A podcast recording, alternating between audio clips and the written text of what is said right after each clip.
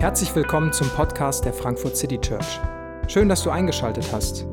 Wir wünschen dir viele inspirierende Momente beim Hören der Predigt. Und ich werde jetzt die Lesung halten aus Hebräer 6, 9 bis 20. Trotz dieser ernsten Worte sind wir überzeugt, liebe Freunde, dass auf euch der bessere Teil dieses Vergleichs zutrifft und dass eure Rettung nicht in Frage gestellt ist.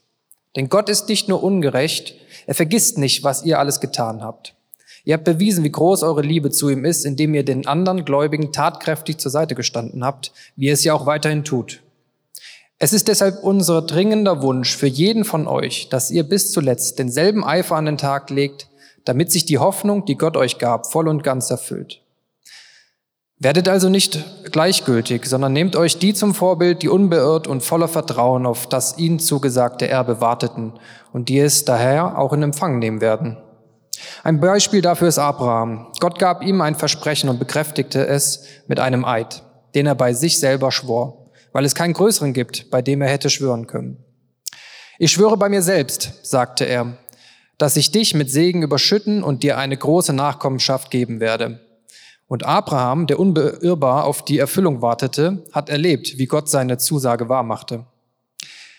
Wenn Menschen schwören, tun sie das, um ihrer Aussage Nachdruck zu verleihen und jeden Zweifel daran zu beseitigen. Deshalb schwören sie ja auch bei jemandem, der größer ist als sie selbst. Auch Gott hat sich mit einem Eid für die Zuverlässigkeit seiner Zusage verbürgt.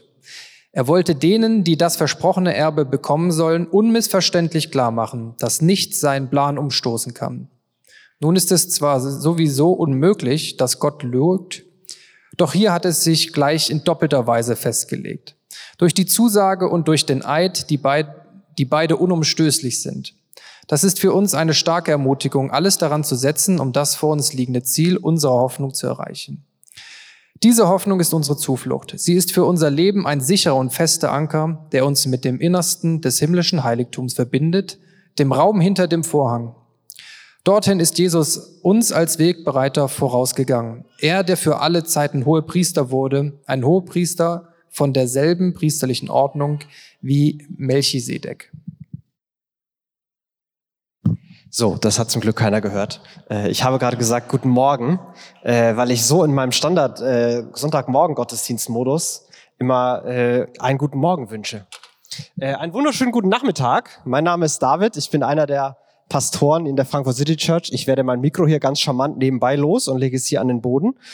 Ähm, und ich freue mich, dass wir heute Geburtstag feiern und äh, wir hier zusammen sein können. Ich freue mich hier in eure Gesichter zu sehen. Manche äh, ganz neu, die ich vielleicht noch nie gesehen habe und manche äh, altbekannt, die über viele Jahre mit dabei waren und uns begleitet haben. 16 Jahre äh, wird die City Church heute alt.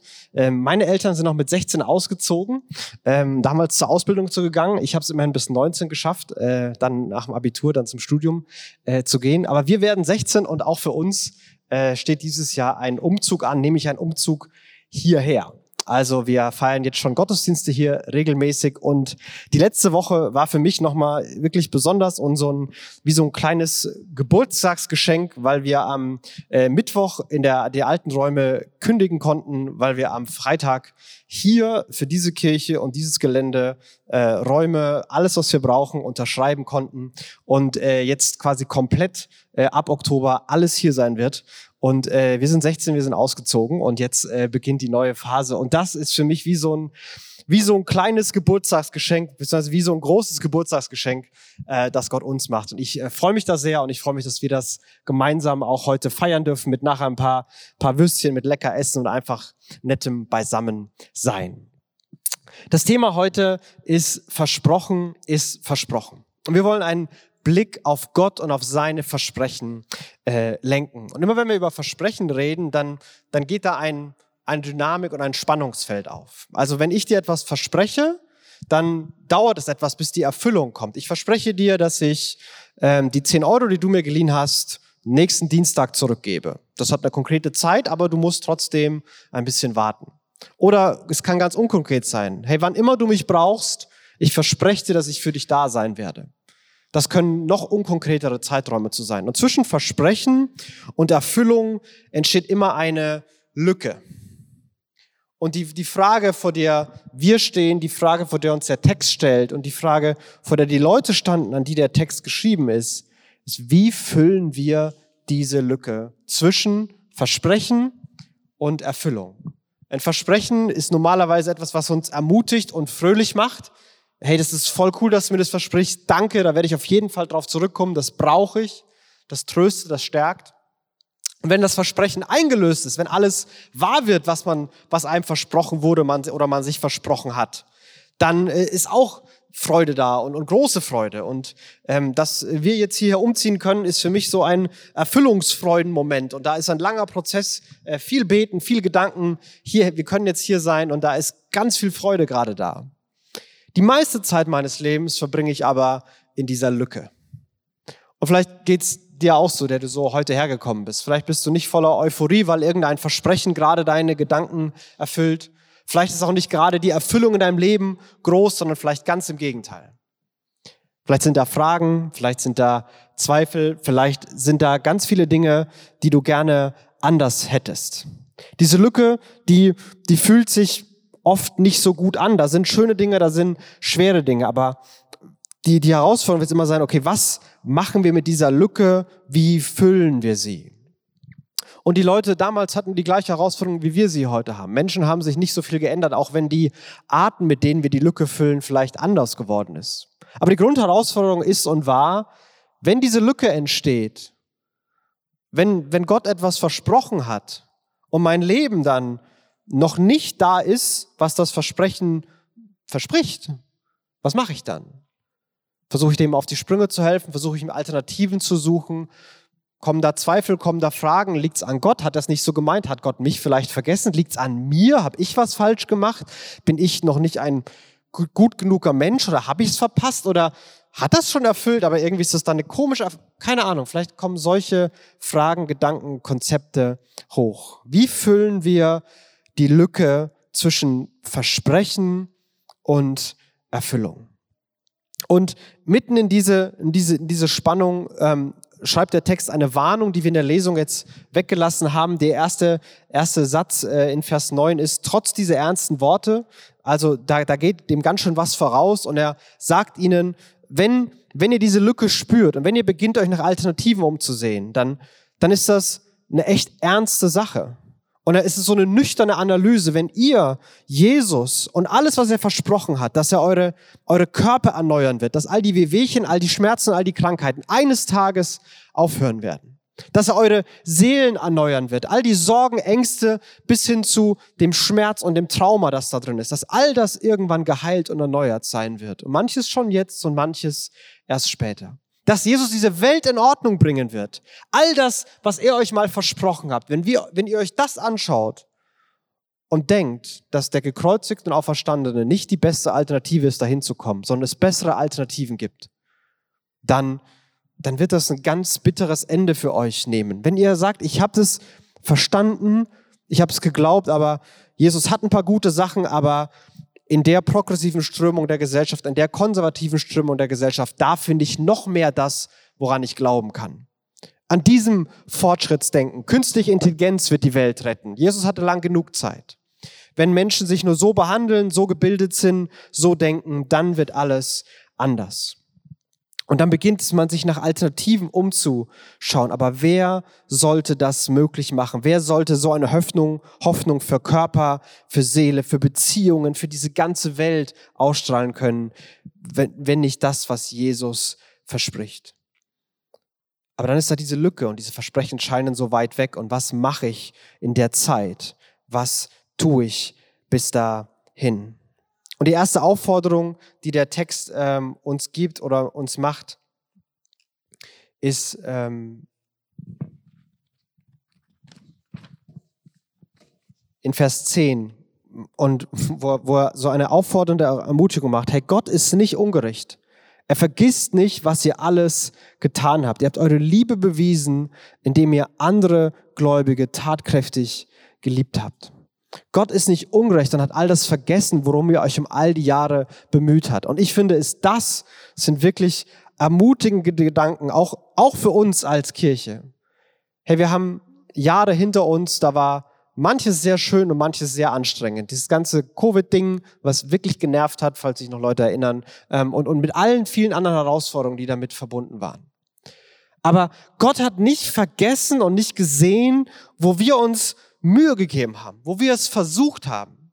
Versucht, dass die Liebe, mit der Gott uns liebt, dass die durch uns für andere sichtbar und spürbar wird. Bewegt durch die Liebe Gottes, andere zu lieben.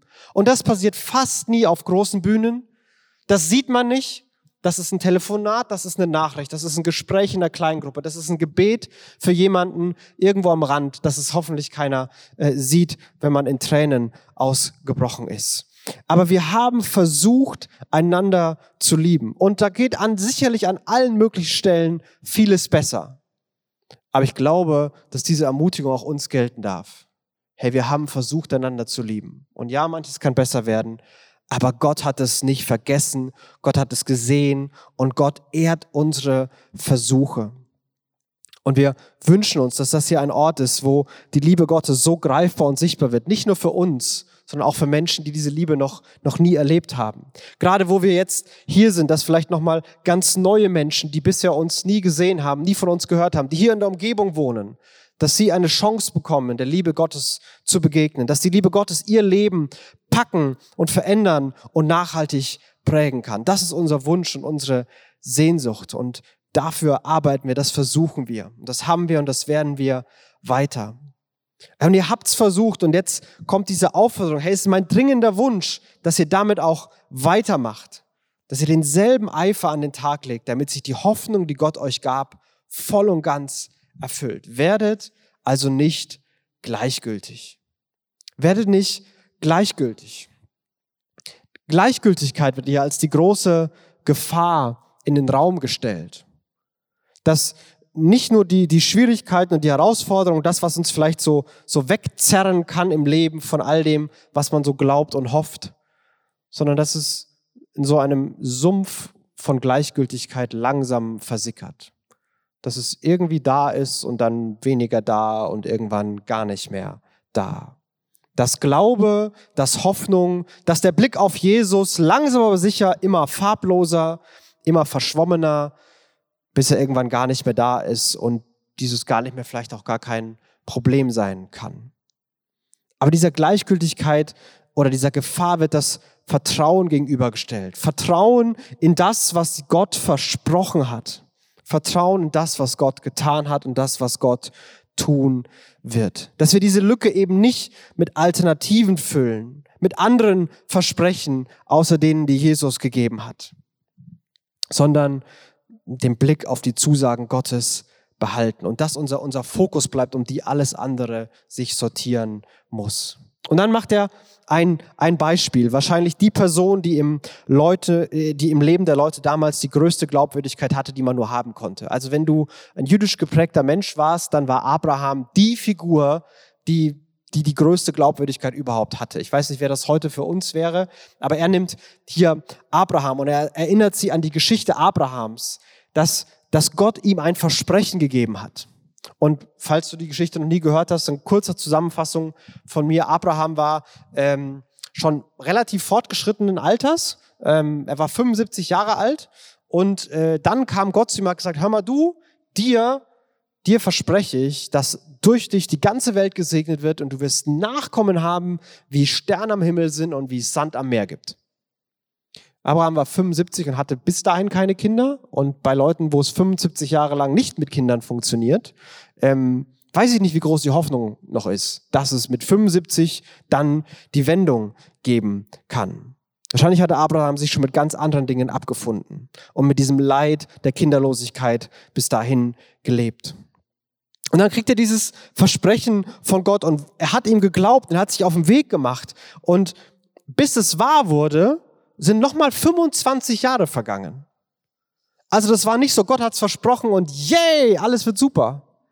Gott hat mehrfach das Versprechen an Abraham bestätigen müssen. Gott hat sich sogar einmal äh, auf eine altorientalische Zeremonie eingelassen, was, was hier beschrieben wird mit, er hat bei sich selbst geschworen, um Abraham etwas, etwas in seiner Welt zu geben, was ihn glauben lässt, dass Gott es wirklich ernst meint. Und diese altorientalische Zeremonie war, dass äh, Gott hat das Versprechen gegeben, hey, du wirst Kinder wie Sand am Meer und wie Sterne im Himmel haben.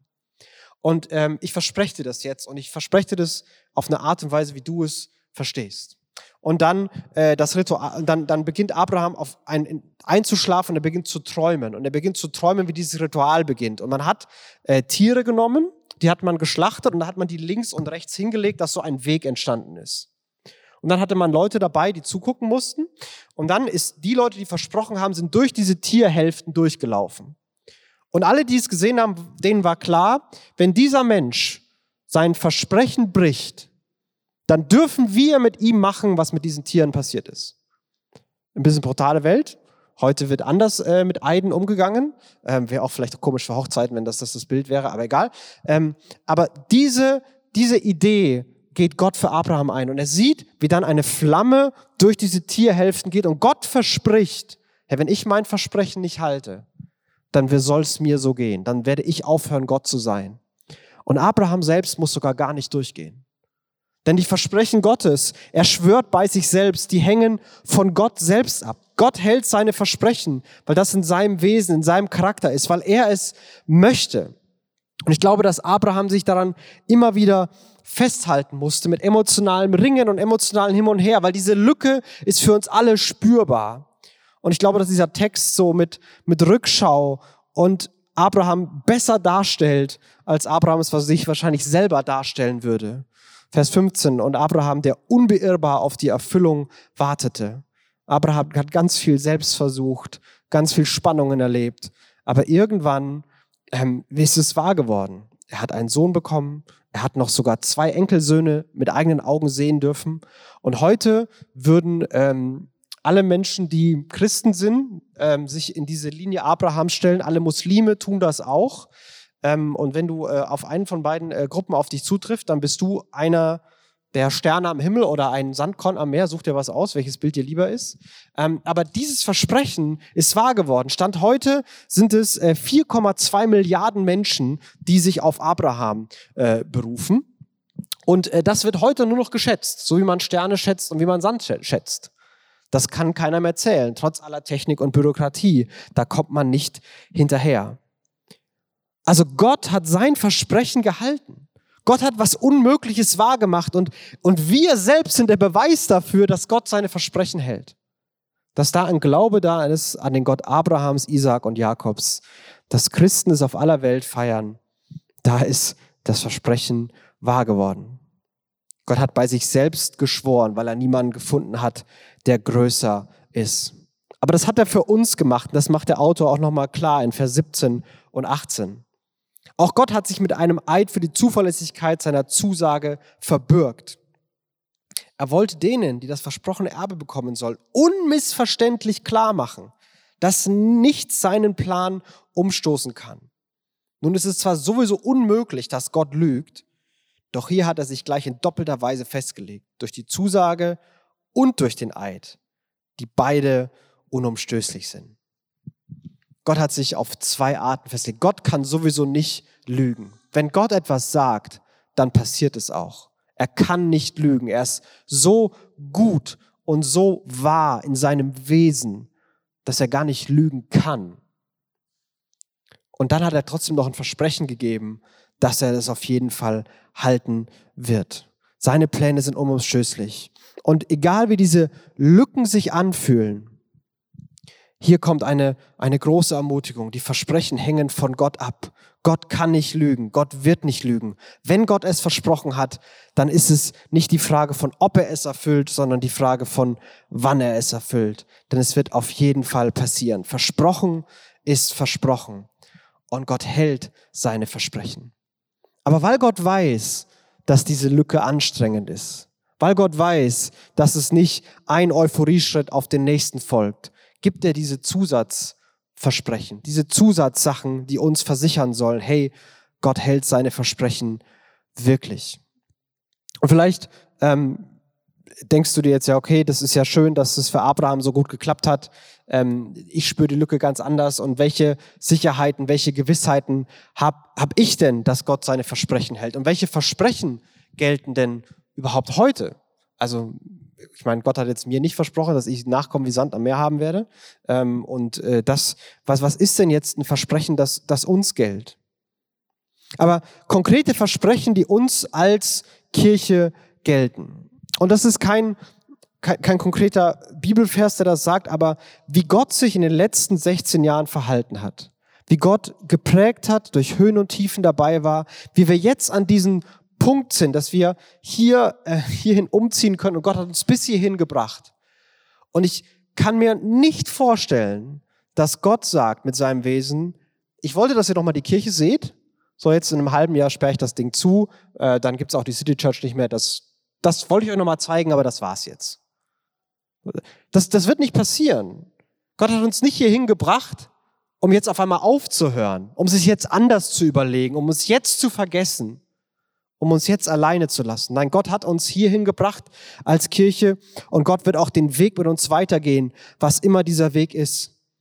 Jesus hat versprochen, bei uns zu sein. Besonders dann, wenn wir uns auf den Weg machen, um Menschen von seiner Liebe zu erzählen. Besonders dann, wenn wir uns bemühen, dass die Liebe Jesu das Leben von anderen Menschen prägt. Mir ist alle Macht gegeben, im Himmel und auf der Erde. Geht in alle Welt, erzählt ihnen von mir und von meiner Liebe und bringt ihnen bei, wie ich mir Leben vorstelle. Und ich bin mit euch alle Tage bis ans Ende der Welt. Das hat er uns versprochen. Er ist dabei, wenn wir uns auf den Weg machen, Menschen die Liebe Gottes vorzustellen. Er hat uns versprochen, den Heiligen Geist zu geben, der, der Gott selbst in uns ist, der uns Weisheit gibt, wenn wir nicht wissen, was wir sagen sollen, der uns tröstet, wenn wir uns überfordert fühlen, der uns beisteht, wenn wir Beistand brauchen, der uns die Kraft gibt, die wir brauchen, um treu zu sein, Verantwortung wahrzunehmen, das Gespräch zu suchen, den, den Mund aufzumachen, die Hilfe anzubieten, wenn wir die Kraft brauchen für die kleinen und die großen Dinge des Alltags und des Lebens.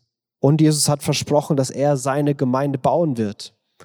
Und das gilt für die weltweite Kirche Jesu, aber hey, da sind wir dabei. Das, das gilt uns auch. Jesus wird seine Gemeinde bauen. Und das ist ein, ein Blick auf das, was Jesus versprochen hat. Und er hat uns bis hierhin gebracht und er wird mit uns weitergehen. Das hat er bisher gehalten und das wird er auch in Zukunft halten. Versprochen ist versprochen. Und genauso könnte man diese Versprechen und andere auch auf die ganz persönliche Ebene bringen wenn unser Vertrauen, wenn dein persönliches Vertrauen auf Jesus gesetzt ist, dann gelten dir alle Versprechen Gottes. Alle Versprechen finden ihr Ja in Christus, heißt es im Korintherbrief. Und Gott verspricht ultimative Erneuerung, Rettung, ewiges Leben, dass Vergänglichkeit irgendwann von Ewigkeit abgelöst wird, dass der Tod die Tür zum Leben aufmacht und alles neu wird dass seine Liebe dir jeden Tag gilt. Ganz egal, ob du dich gerade liebst oder nicht, ob du deinen besten oder deinen schlechtesten Tag hast. Seine Liebe, seine Gnade, die gelten und die sind unumstößlich für dich. Er ist mit dir. Ob du es mit dir selbst aushältst oder nicht, er ist mit dir. Du musst keine Angst haben. Er kümmert sich um dich. Versprochen ist versprochen. Und das soll uns Mut machen. Das soll uns helfen, alles daran zu setzen, es weiter zu versuchen, einander zu lieben, Gott zu lieben, unser Umfeld zu lieben, eine Kirche für diese Stadt zu sein. Vers 18, das ist für uns eine starke Ermutigung, alles daran zu setzen, um das vor uns liegende Ziel unserer Hoffnung zu erreichen. Und diese Hoffnung ist unsere Zuflucht. Sie ist für unser Leben ein sicherer und fester Anker, der uns mit dem Innersten des himmlischen Heiligtums verbindet, dem Raum, hinter dem Vorhang. Dorthin ist uns Jesus als Wegbereiter, voraus, Wegbereiter vorausgegangen. Und er macht hier das Bild von dem Anker auf. Das ist ein ziemlich untypisches Bild für jüdisches Denken und für die Bibel. Also es gibt nicht so viele Anker, Schiff und sowas Bilder in der Bibel, weil die waren einfach kein Seefahrervolk. Aber dieses Bild vom Anker passt hier wirklich gut. Denn ein Anker hatte damals zwei Zwecke. Zwecke? Ja zwei Hauptanwendungen. Erstens, wenn die, der Sturm war, wenn das Chaos ausgebrochen hat, dann hat man den Anker geworfen, dass man nicht von den Wellen sonst wohin getrieben wird, dass man ein bisschen Stabilität hat und irgendwie lebend da rauskommt. Dafür war der Anker da. Im Chaos stabil zu sein. Und der Anker war dafür da, dass wenn alles gut gelaufen ist, wenn das Leben schön war, wenn man irgendwo in der netten süditalienischen Bucht sein Schiff angelegt hat, dass man da den Anker hingemacht hat, damit es nicht abdriftet und langsam aber sicher im großen, weiten Meer verschwindet. Es schützt vor diesem leichten Abdriften, diesem, dieser, dieser Schwerkraft in die Gleichgültigkeit hinein. Und beide Dinge brauchen wir, denn beide Dinge sind echte Herausforderungen für uns. Waren sie in der Vergangenheit und werden sie in Zukunft sein. Es wird Chaos, es wird Stürme, es wird Herausforderungen geben. Und wir brauchen irgendwas, was uns Leben da rauskommen lässt, was uns stabilisiert, was uns ähm, durchhalten lässt. Und wir brauchen den Schutz, nicht abzudriften, in Gleichgültigkeit, in Alternativen uns weg zu, wegzubewegen, ganz langsam. Und dafür ist dieser Anker da. Und dieser Anker ist die Hoffnung. Und diese, dieser Anker, der ist nicht irgendwo an einem Meeresgrund, sondern hier wird gesagt, der ist mitten in der Gegenwart Gottes, im jüdischen Denken, mitten im Tempel, innerster Raum, da war Gott. Also vielleicht in unserer Sprache, der Anker, das ist im Herzen Gottes verankert.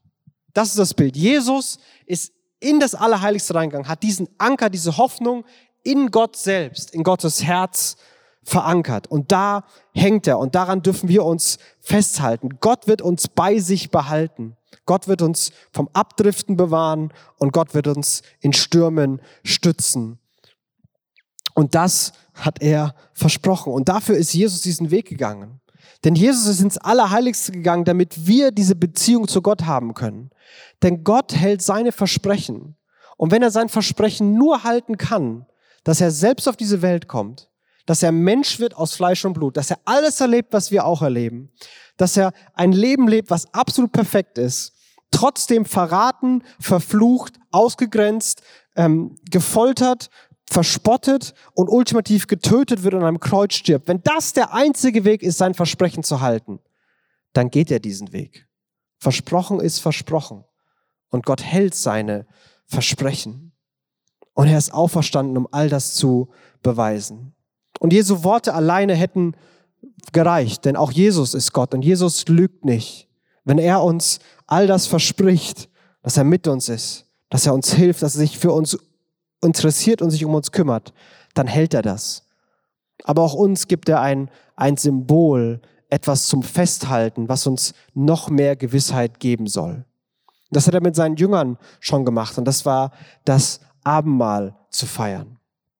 Damit wurde ein, ein Bund geschlossen, ein, ein Versprechen gegeben. Und Jesus hat in der Nacht, in der er war, verraten wurde, da hat er das Brot genommen und in Stücke gebrochen gesagt, das ist mein Leib und der wird für euch gebrochen. Und er hat den Kelch genommen. Er hat gesagt, das ist mein Blut. Das wird für euch vergossen, zur Vergebung aller Sünden und um einen neuen Bund zu besiegeln, um eine Beziehung zwischen dir und Gott für alle Zeiten herzustellen, damit alle Versprechen Gottes dir gehören. Und jedes Mal, wenn ihr von dem Brot esst, und aus dem Kelch trinkt, dann erinnert euch, was ich für euch getan habe. Und jedes Mal, wenn ihr das tut, verkündet ihr auch den Tod des Herrn, bis Jesus wiederkommt und bis alles, was er versprochen hat, wahr wird. Und ich wünsche mir, dass wir als FCC in der nächsten Phase uns an Gott und sein Versprechen ausrichten. Dass egal was kommt, ob alles gut läuft und wir vielleicht die Gefahr haben abzudriften, ob alles schwer wird und die Stürme groß werden, dass die Versprechen Gottes und Jesus selbst unser Fokus und unser Anker sind. Dass wir darum alles andere sortieren. Und Gott hat uns bis hierhin gebracht. Gott wird mit uns weitergehen. Gott hat seine Versprechen bis hierhin gehalten und er wird seine Versprechen weiterhalten.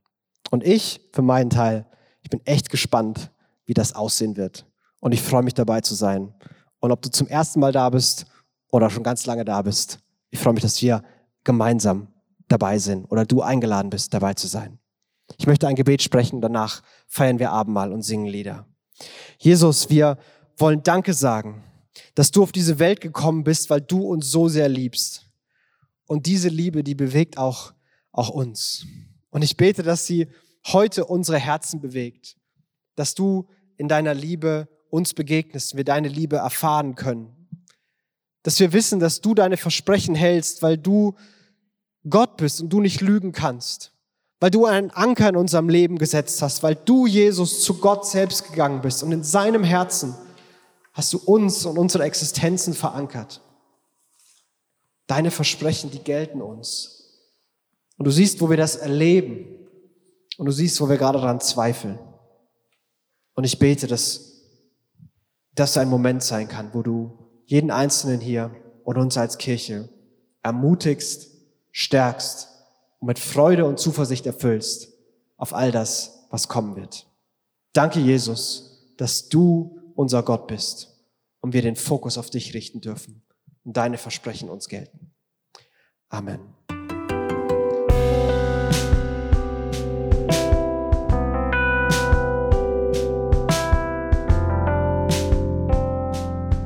Wir hoffen, die Predigt hat dich inspiriert.